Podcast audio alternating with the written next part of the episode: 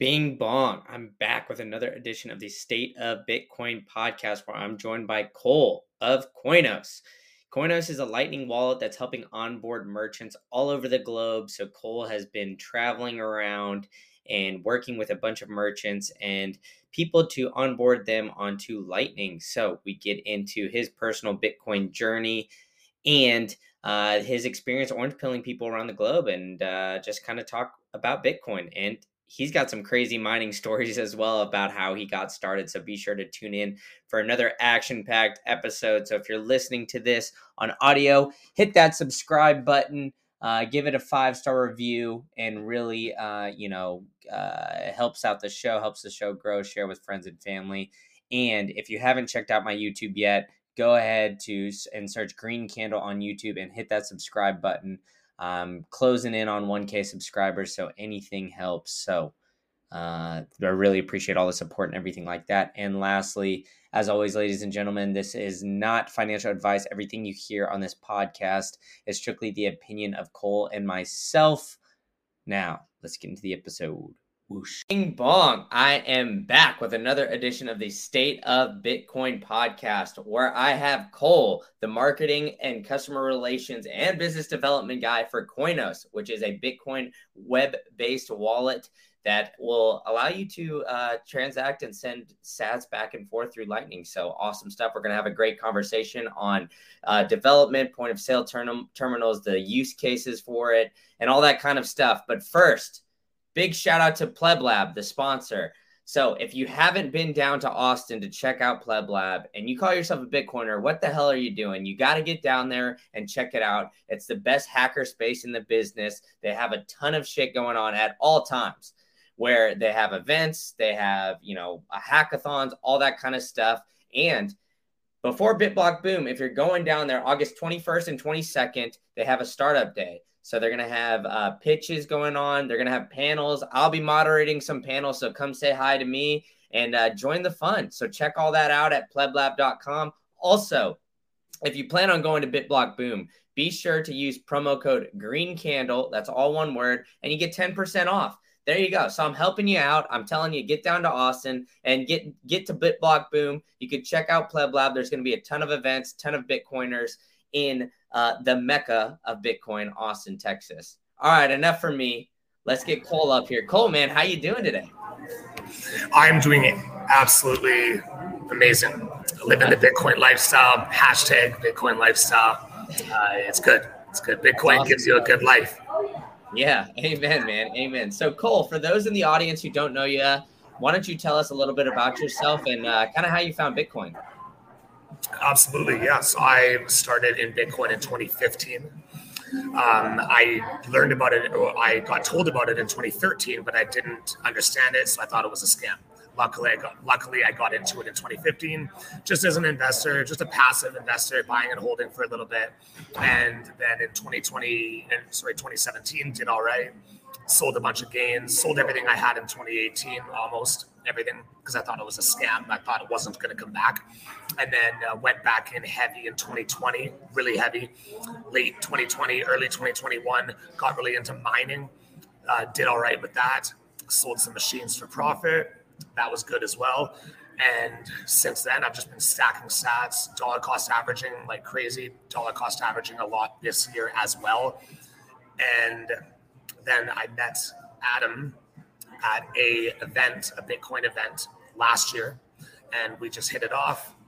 We had the same kind of goal in mind. We're both equally as motivated to make Coinos a success, but not just Coinos, but we want a lot of users to understand Bitcoin and learn about the power of Bitcoin and Lightning and why it's different from these other coins, all these altcoins, right? Um, I, I, like talking about. I like when other people come to me and say, "Oh, Bitcoin's uh, too old," or, or, this and that. But I, I just smash those uh, comments down pretty pretty fast. Uh, so me and Adam, we have the same same state of mind in regards to the success of what we want Coinos to be. And I'm still mining, uh, investing, uh, dollar cost averaging as much as I can. Uh, like every extra penny I have is being dollar cost average, and I can say that literally I don't know many people that can't say that literally, but for me, it kind of is. Yeah, and we just make it as easy as possible for people to use Bitcoin and Lightning and to transact with Bitcoin and Lightning. Yeah. It's great stuff. So tell us a little bit about Coinos, man. I mean, like you you you told us a little bit about your journey. You know, you you kind of got into the mining space, but now you're working on the Lightning Wallet side of things. So, um, you know, what is Coinos? Like, what's the overall goal of your company? And uh, yeah, I'll leave it there. So the overall goal is to have as many businesses uh, trans using our wallet to accept Bitcoin and Lightning payments. It's not just Lightning, but Lightning is preferred for high volume, high traffic places such as coffee shops, restaurants. We have all kinds of businesses like those barbershops that are using us 160 uh, worldwide are using us right now, more than 160. But we do still offer the on chain Bitcoin option as well for businesses that have lower volume but like higher purchases. Like there's an exotic car rental company in Miami using us. They would have on-chain transactions more than Lightning because they have a lot of people in Miami that want to spend their Bitcoin, but they don't have enough places to spend it. Um, so the vision of Coinos is just to have as many. We, we instead of having 160, we want thousands of businesses using us. The best way for us to reach that mark is by getting communities in different countries really stoked, really excited about Coinos. That's why I've been to multiple countries recently. In the past like six weeks, I've been to five countries: El Salvador, which is Bitcoin Beach, Guatemala, Bitcoin Lake, Costa Rica, Bitcoin Jungle, uh, Miami for the conference, Cancun, um, and I'm just showing the communities there, getting hooked in with the communities there, showing them Bitcoin or showing them Coinos, seeing if they like it, not trying to get them to get rid of what they currently have, but I want them to have the option of Coinos and know about it. Um, so our short-term roadmap is that eventually we want tens of thousands of businesses using us, right? We are the cheapest and the easiest Bitcoin Lightning wallet on the market. You can create a wallet in 20 seconds or less, depending how good you are on your phone. Uh, we're going to have a competition at the Bitcoin Rodeo event coming up on July 4th and 5th in Calgary. Uh, we're going to have a competition. We're going to give away hundreds of thousands of free sats for people who can create a Coinos wallet in the fastest time possible to make a point how easy it is. So that's awesome stuff, man. So, what has the response been from a lot of vendors? Are you generally going to, you know, you kind of listed off like Bitcoin Beach, obviously, in some places where maybe adoption is a little bit, you know, uh, I guess further along than than certain places. Um, what has the response been when you kind of approach vendors? And uh, I guess what's your strategy like when you're kind of going to them? Are you going to vendors that are already kind of accepting Bitcoin, or are you trying to onboard new vendors? Uh, to, to accept Bitcoin completely? That's a really good question. Uh, I would say overall, uh, I've approached, uh, I've talked to hundreds of businesses, uh, like over like 100 to 200 probably if I was to actually count. The failure rate in general, I would say, is like 95% or more, which makes sense. It's a new technology, and a lot of people don't trust Bitcoin as an idea to begin with. A big part of my success with onboarding businesses has been going to businesses that are already on the Bitcoin maps, accepting Bitcoin, but getting them to use our wallet instead. So that's been a pretty good success rate there. The success rate with that one is about uh, maybe 10%, whereas businesses that are not accepting Bitcoin, maybe that's even less than 5%, actually. so uh, I just go to them. I have a, um, I don't want to say the word script necessarily, but I do have some points that I do bring up consistently with different vendors, and it does get a, it does get through to people. And if any business owner understands what I'm saying, they will start accepting payments. A lot of them think it's too early; they just don't believe in it as a as a whole. So it's it's like door to door. Uh, like I approach businesses physically, and I also do cold calling. So both. Uh, like in Vancouver, I've approached a lot of businesses. There's still many more to go, uh, but I do a lot of cold calling as well. Yeah. So you, mentioned the the points you like to hit. Well, well, what are they? I mean, you, how can uh, other people kind of do it and and like help you out? Is there a way, like maybe a grassroots movement that people could help bring, uh, you know, vendors onto Coinos? Yeah, yeah. So the biggest points that I bring up is that we give their business free marketing. So any business that is using Coinos to accept Bitcoin Lightning payments, we post their business on the social medias, on all our social media profiles, and we push it in the Telegram groups that we're in as well. And we, in addition to that, we posted on about seven websites. It was like nine websites, but we got it down to like seven websites where there's Google Maps, Google Maps style websites, but for Bitcoin businesses. So we post them on all those websites and yeah, promote it heavy in, in those ways.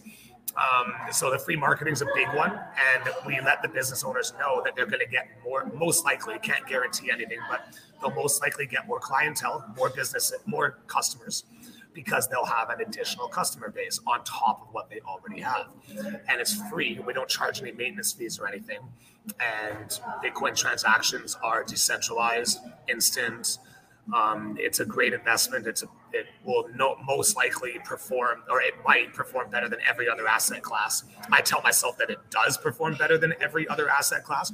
I don't know if I want to say that because it's like financial advice, but nothing I say is financial advice, obviously. Even though if you listen to me, you might make 10 times more money than a traditional financial advisor, but still not financial advice, right? So, um, yeah, so we, we think that it's the best investment anyone can make. I, I think it might be, anyways.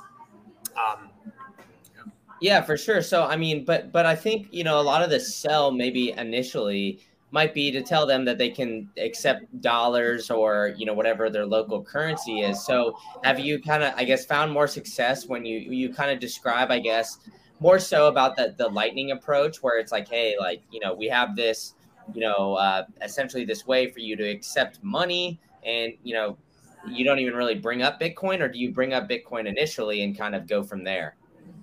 Well, I so the the opening line usually is uh, depending where I am. Uh, let's so in, in Yaletown or in Vancouver, I'll say, um, "Hi, how are you doing? Is the manager available?" And then they'll say, uh, "But he's he is, or let's say he is available. Uh, can I ask what it's about?" I said, "Yeah, I just want to talk with him about a payment option."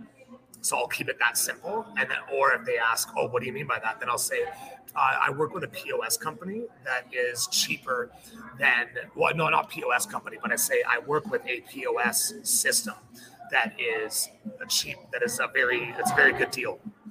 Um, like those kinds of things.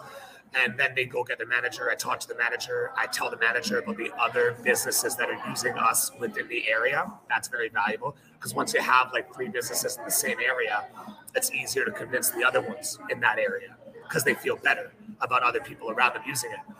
And if the manager is not available, then uh, obviously talking to the owner is the best thing. But if the manager is not available, I will send them a very professional email telling them I telling them that I stopped by their location, send them follow up emails here and there, like one a month or whatever, depending on the situation.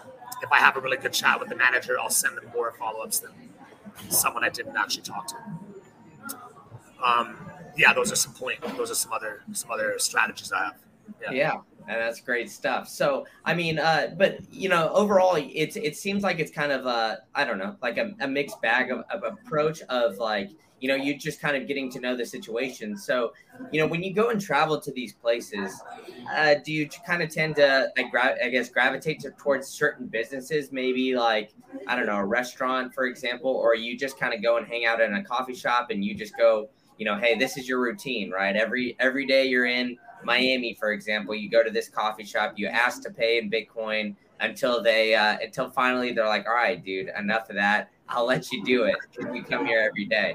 So what's kind of the, the approach that way? Because I mean, you're doing a lot of traveling, man. You're I mean, we met at in Toronto at the Canadian Bitcoin conference. You're going over to Vancouver. You've been all over the place. So, yeah, what's the, I guess, overall kind of strategy for getting to know the businesses when you're traveling to these places? Yeah, the, the best strategy is for going to these other countries is getting hooked in with the locals, especially the the Bitcoiners of the area. So I did that with Guatemala, I did that with El Salvador, Costa Rica a little bit as well, and that's the best way for us to for them to introduce me to their friends and that their friends that like own businesses and not just them but other users as well other people that would be users of bitcoin and that's extremely effective i'm in contact with every one of them as of right now um, i actually have meetings with them booked soon as well And the first point you mentioned is also very effective, though. Going to a coffee shop consistently, asking if they accept Bitcoin.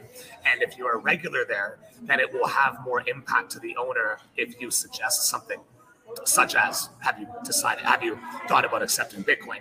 That strategy works very well. Um, i don't uh, i haven't been a regular at all the places that have come on board with us. So it mostly in regards to the amount of businesses that are using us it, the majority of that has been cold calling, um, having other communities promote Coinos on their own as well. Like in Brazil, they're, they're promoting Coinos to all of their friends within the towns that they are living in, like Rolante, Rio in Rio Grande do Sul in Brazil. So that's an example for having explosive growth. I call it is uh, having other communities motivated enough to promote it to all of their friends and within their community. Um, yeah, getting hooked in with the with the locals, getting hooked in with the the Bitcoiners of the area, definitely, and also door knocking, like door knocking with the businesses in the busy areas as well. Yeah. Yeah, that, that makes a lot of sense, right? I mean, you got to kind of ingrain yourself into, you know, you got to get a source of trust, right? I mean, obviously, Bitcoin's like the mantra is don't trust, verify. But you know, there's also a sort, uh, you know, a sense of trust that you need to have in order to orange pill somebody, especially a business owner, because business owners probably get approached with, you know, crazy things all the time.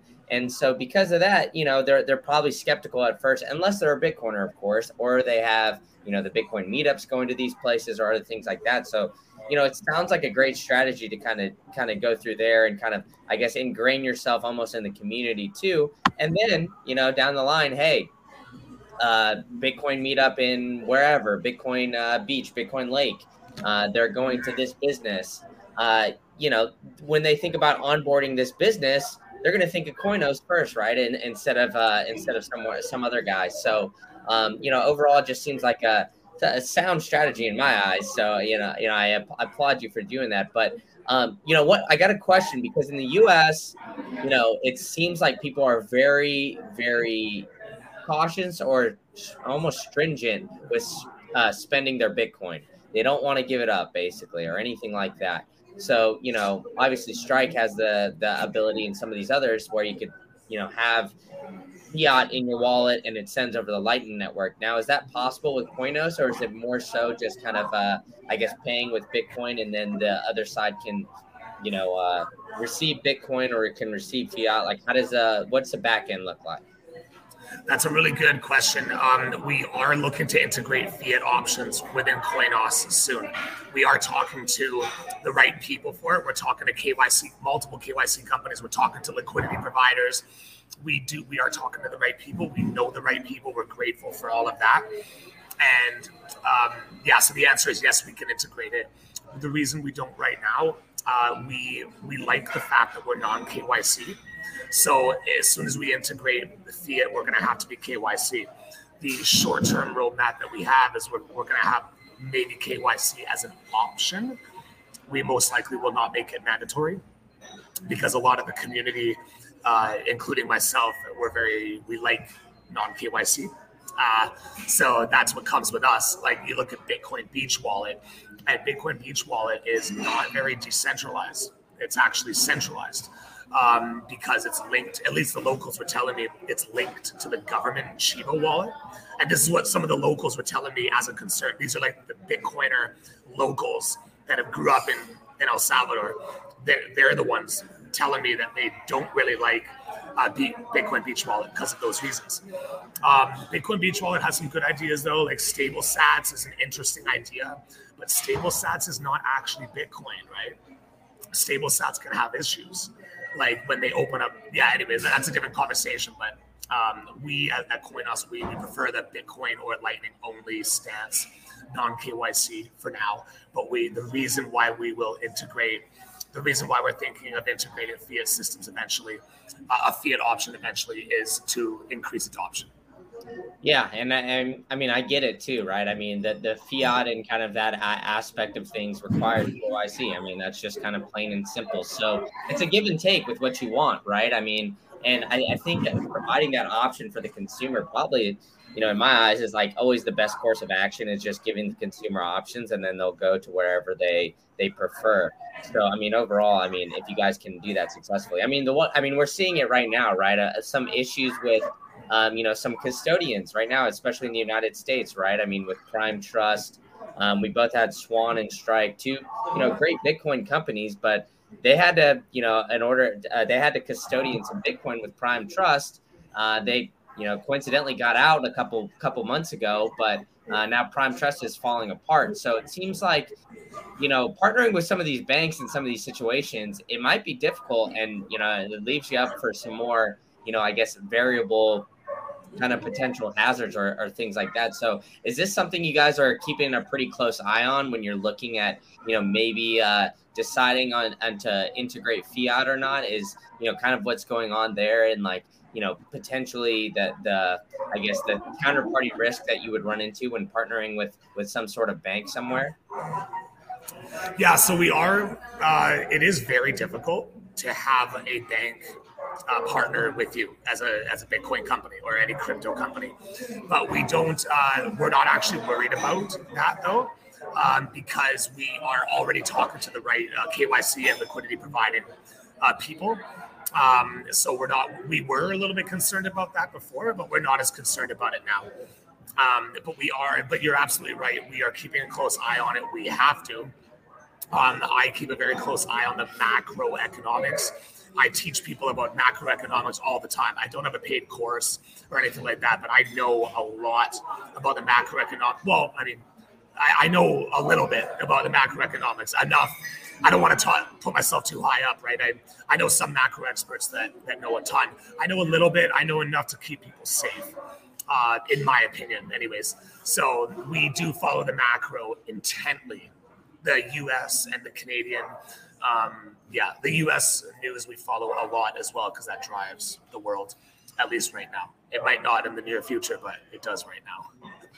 Yeah, yeah. I mean, we, we never know, right? I mean, it, it's the macro is it's always interesting. There's always something going on, especially in the U.S., right? I mean, with the hiking of interest rates now, we have the Fed chair saying there's maybe room for multiple, um, you know, multiple uh, global reserve currencies. We got you know them saying that there's inflation's transitory well inflation's now sticky and you know I, I mean it's just a it's a it's a show at this point right? I mean it, it's hard not to tune in especially in the bitcoin space.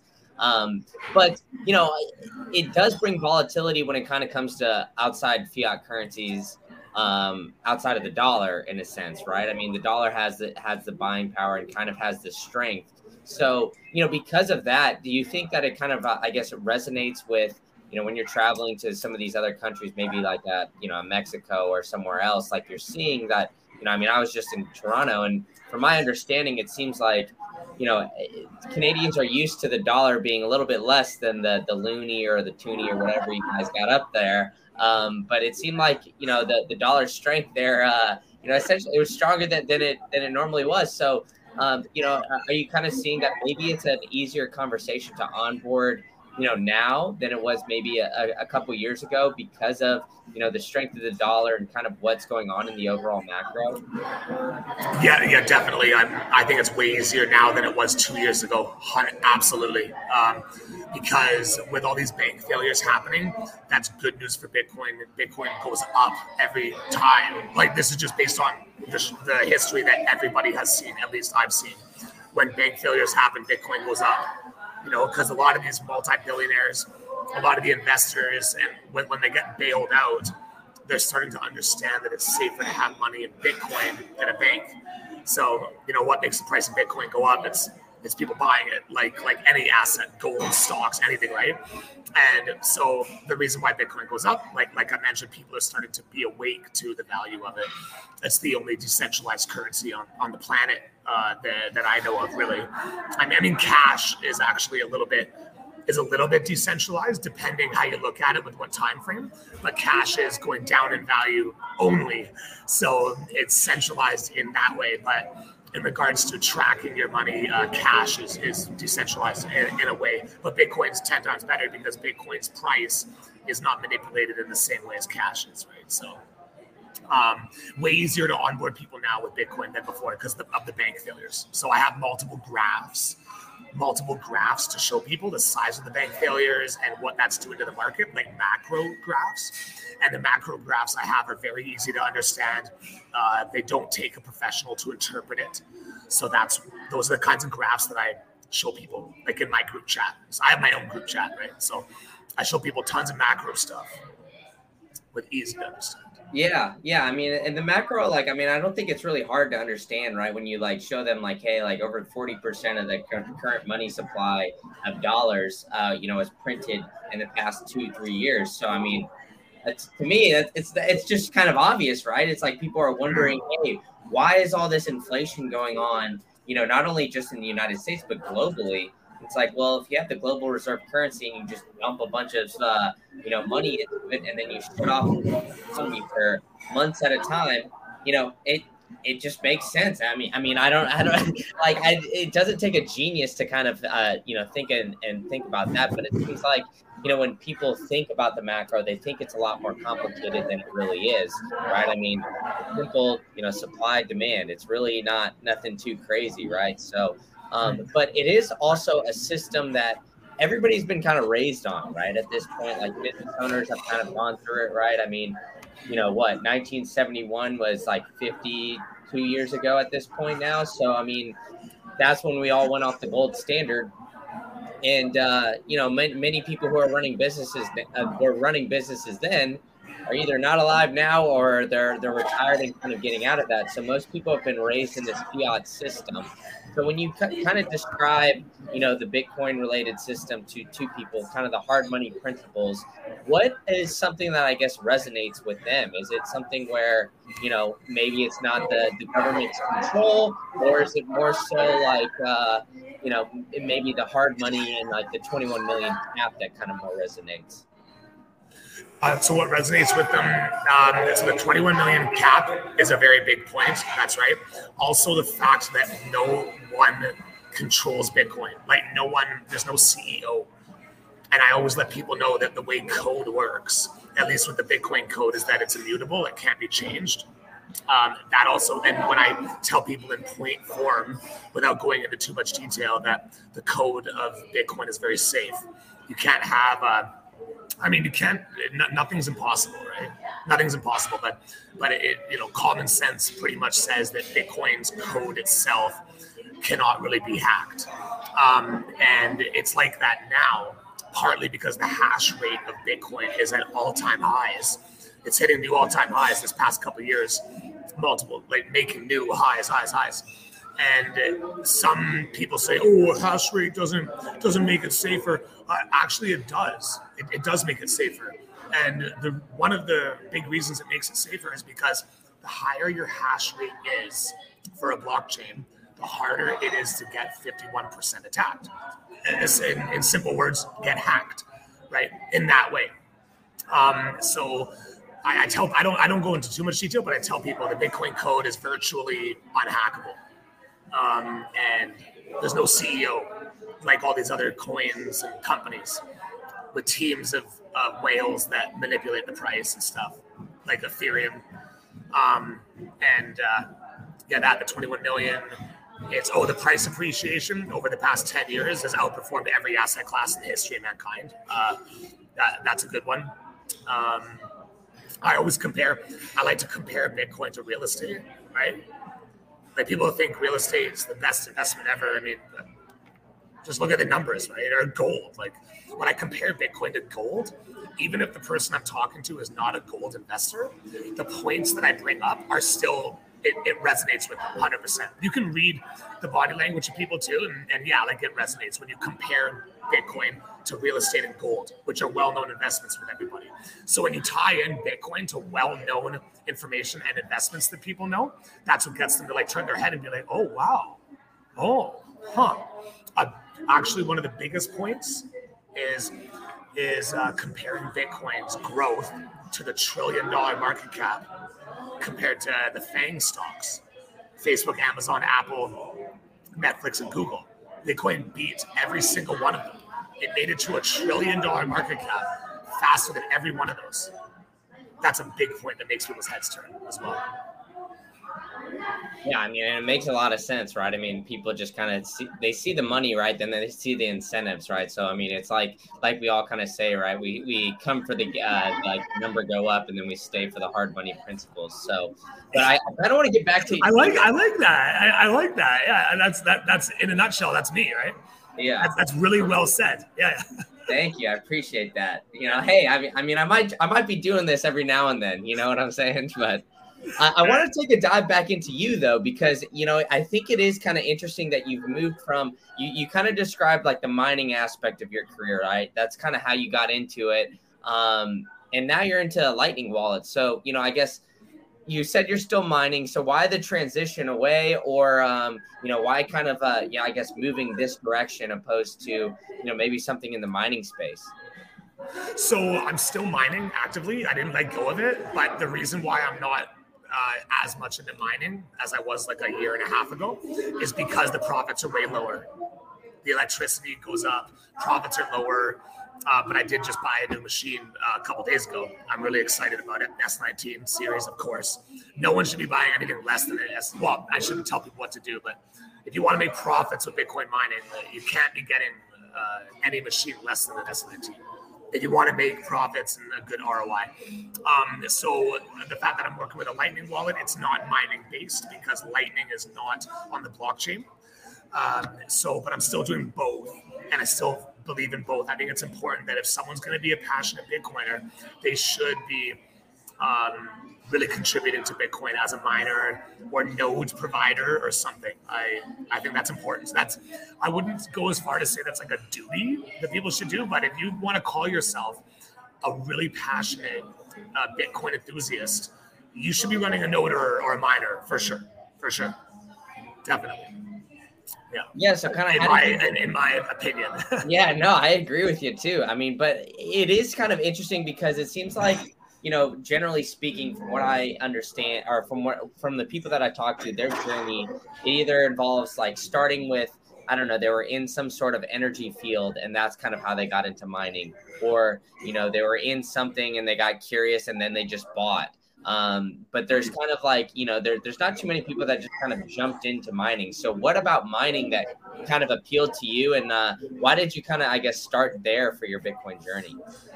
Right, because of the passive income. Why did I jump into that? I did, you're right. I jumped into that uh, quicker than most other ventures because um, it's a passive income. It gave consistent passive income without me lifting, like without me lifting a finger to get the income. So that's what made me uh, really appreciate it and value it more. Yeah, no, I, I, understand that too, and it, and it is, but it is unique, right? I mean, it, because you know, like you kind of said, you know, right now, like mining isn't that profitable of a venture, but it seems like lightning is pretty prevalent in Canada, right? I mean, people use it for space heaters. Um, there's a lot of you know innovation when it comes to using alternative energy sources when it comes to mining. Um, so, you know, I guess, you know, because of even though it was passive, you know, did you kind of, I guess, crunch the numbers prior or what, like, you know, I, I guess, did you just kind of plug and play and then just decide to figure it out later? Like, how was that kind of, uh, I, I guess, approached?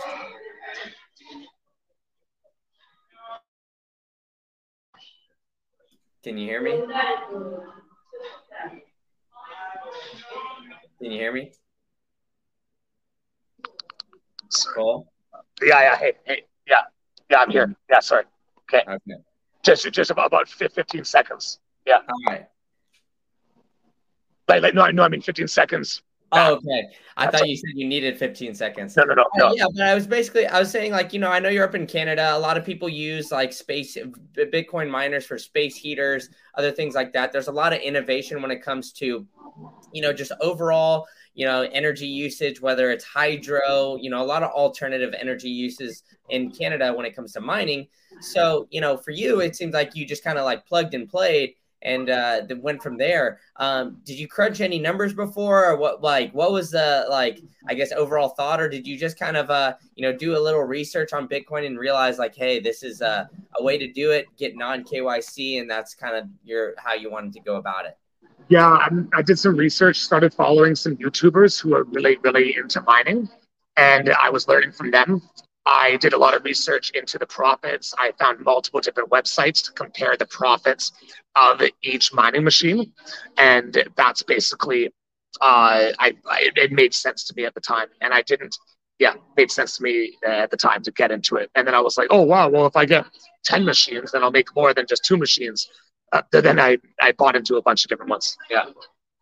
What was it? What was the conversation like with your energy provider? Did, did you get any? Uh, did you raise any eyebrows when you were? Oh, or what? I have I have a horror story, man, about about that. Yeah, let's like Cal- yeah, I was in Calgary for a little bit, and uh, the the energy provider there at Enmax, um, they were giving me estimated readings on my meter or on my electric electricity meter for like a year. So I thought that I was getting like I thought I wasn't using that much electricity for a year, but their estimated readings were so wrong and so far off from what the actual reading is. I get stuck with this bill for thousands of dollars in December, just before Christmas time. Thousands of dollars that I had to pay because their estimated reading was so different from the actual energy usage I was reading. So annoying.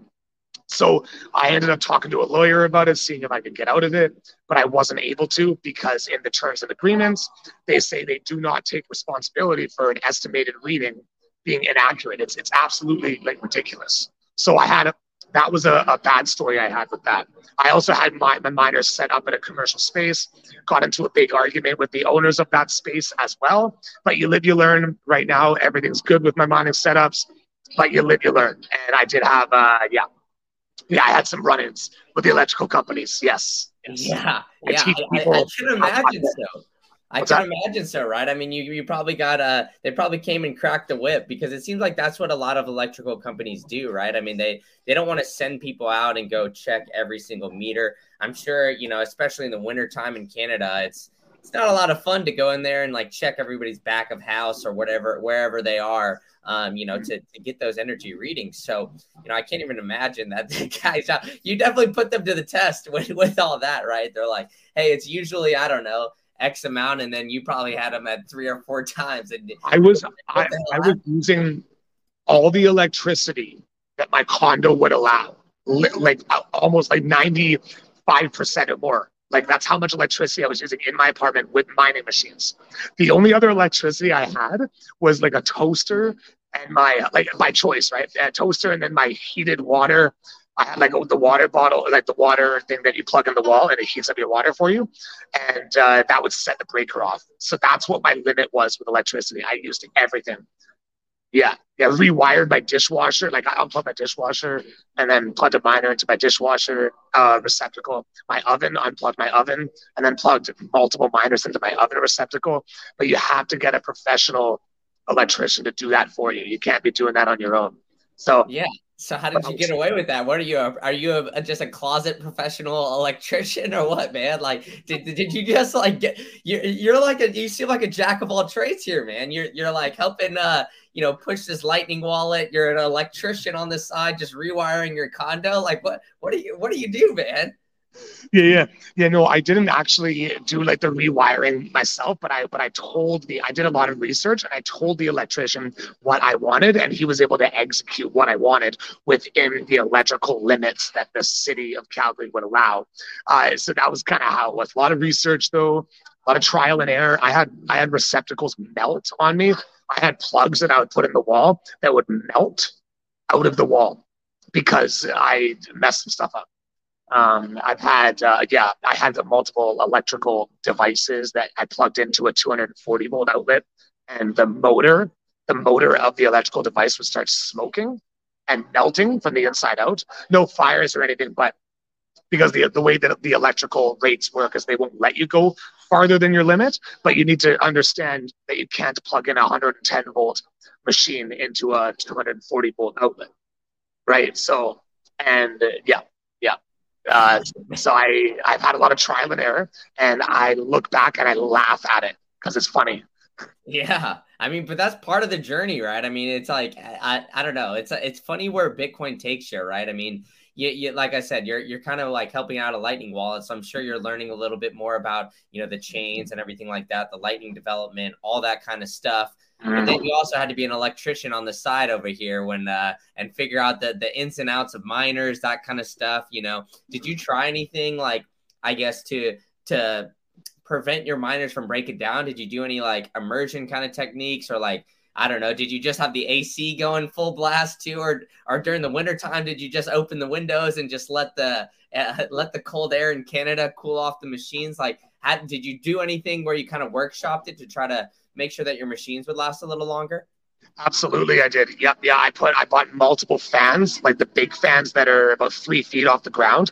You can only really buy those on at, like online. It was hard for me to find them in stores. So they're high RPM machine fans, like they make a noise like boom, like when they're going. So I bought a bunch of those, aimed them right at some of my machines because in the summertime they needed that. If they if in the summertime if I didn't have those extra fans, then they would overheat and they would shut off. A lot of the new miners that they make today have those features based on my own experience seeing them they shut themselves off when they get too hot so, um, so that is uh, a preventive measure. The fans and AC, no, no, didn't really need to mess with the AC too much. Uh, but I would aim them outside. I would have like, like you mentioned, like I would have my sliding door open, and I would have the, all the machines aiming because they blow air one way. They suck air in from the rear, blow it out front, and it's high RPM fans on the miners, and I'd have them blowing out. I would even have them sitting on a tilt up. Like I'd have them sit on a a tilt up platform, so they'd blow up and out into the out the window instead of them aiming straight, uh, because then there's a little bit of wind drag on the the step outside. So I had them aiming like that, like yeah. Man, so you so you had you went through the ringer, man. You you you said you the trial and error. So I mean, how long? You said you tw- 2015, right? So you've been mining for like eight ish years or so. No, actually, no. I've only been mining since around 2021. Okay. Early, like, like January 2nd, 2021. Yeah. Man, so, so you've been just doing all this stuff in like the past two years, huh? oh yeah, I know because I I quit my day job. I was in construction management for a long time. Like uh, I was a a superintendent for tower construction for residential towers. Uh, so that was very, very good. I'm grateful for that whole experience. My relationship with my employers is excellent. They're calling me back, trying to get me to come back to work, which I understand because the labor shortage is a very real problem in Canada. I don't know what it's like today, but it was really, really bad the past like five, six years, right? We were always struggling to get guys. So um, I was doing that up until around spring. Uh, was it spring? Uh, 2021, March, April, May ish, around that area. And I transitioned out of the construction uh, management industry.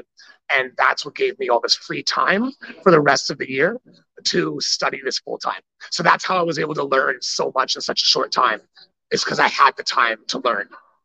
And I had a lot of money saved up and stuff like that, right? So I was able to support myself buy a lot of machines, have passive income to survive on, right? Yeah. Yeah. Man, it sounds like you just like, yeah, when you saw it, you just went all in. And I love it, man. I love it. So, but for coin, let's go back to Coinos for, uh, real quick before I let you go. Um, so, what do you see as like the future? Like, what is the goal of Coinos for the next, like, uh, I guess, what is it? It's it's almost the end of June here. So, the next like six months at the end of the year, what is the goal for you guys? Like, where are you guys trying to uh, expand to and uh, bring more, I, I guess, more Lightning wallets to? So the our short term goal is to just bring. Uh, we want to have tens of thousands of.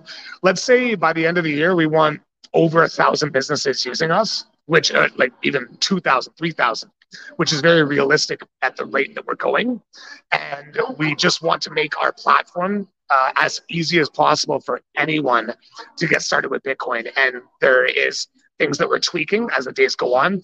We want the users and the businesses to not hesitate to tell us about any issues they might find or improvements they might find. We have a very passionate community here in Vancouver, not just in Vancouver, but we have these really passionate communities around the world that message us in our Telegram group chat and also by email. Uh, we have a Coinos Telegram group chat with hundreds of people and they give us suggestions. Hey guys, we think this should happen, and then me and Adam will talk about it. We have a lot of our improvement proposals on our GitHub, and our GitHub links are on our uh, homepage. Well, it's at the the button to get to our GitHub is at the bottom of our homepage. So that's where people can put in improvement proposals. That's what's cool about GitHub. So we have everything on one list.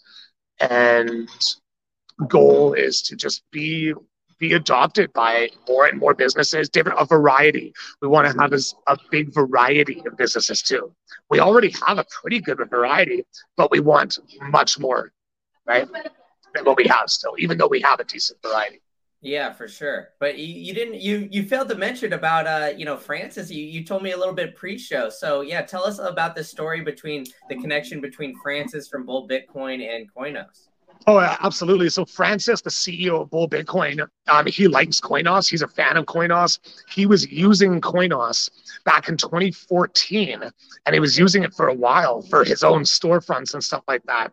And he even showed me the code, his code on GitHub, and he was forking. He actually forked of his own version of Coinos because Coinos is open source. We are very transparent that way, right? We don't hide things like that.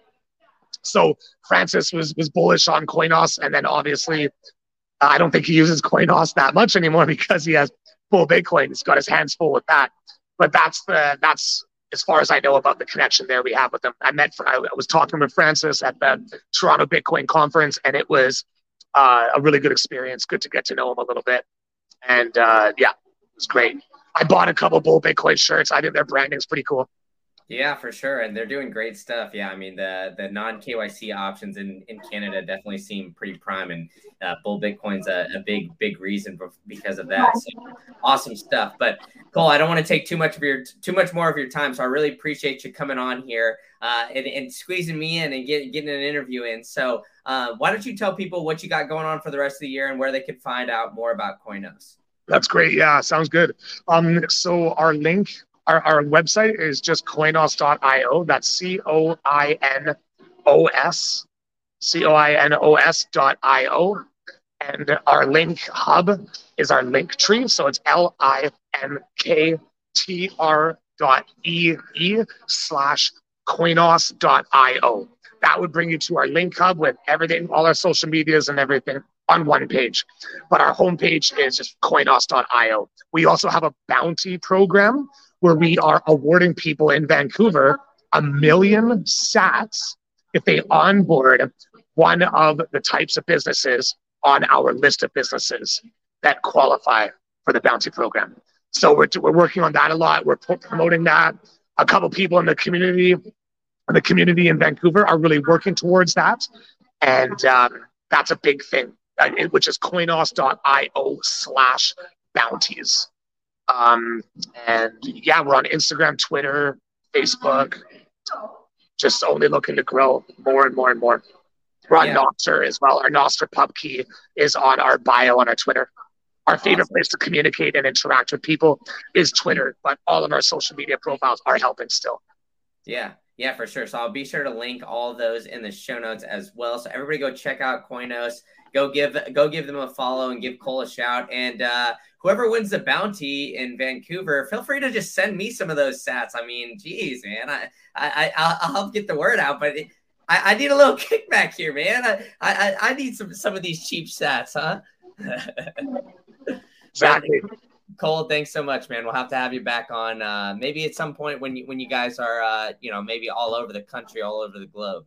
Thanks so much, man. Great. Thank you so much for having me. I'm very grateful for your time. Thank you so much.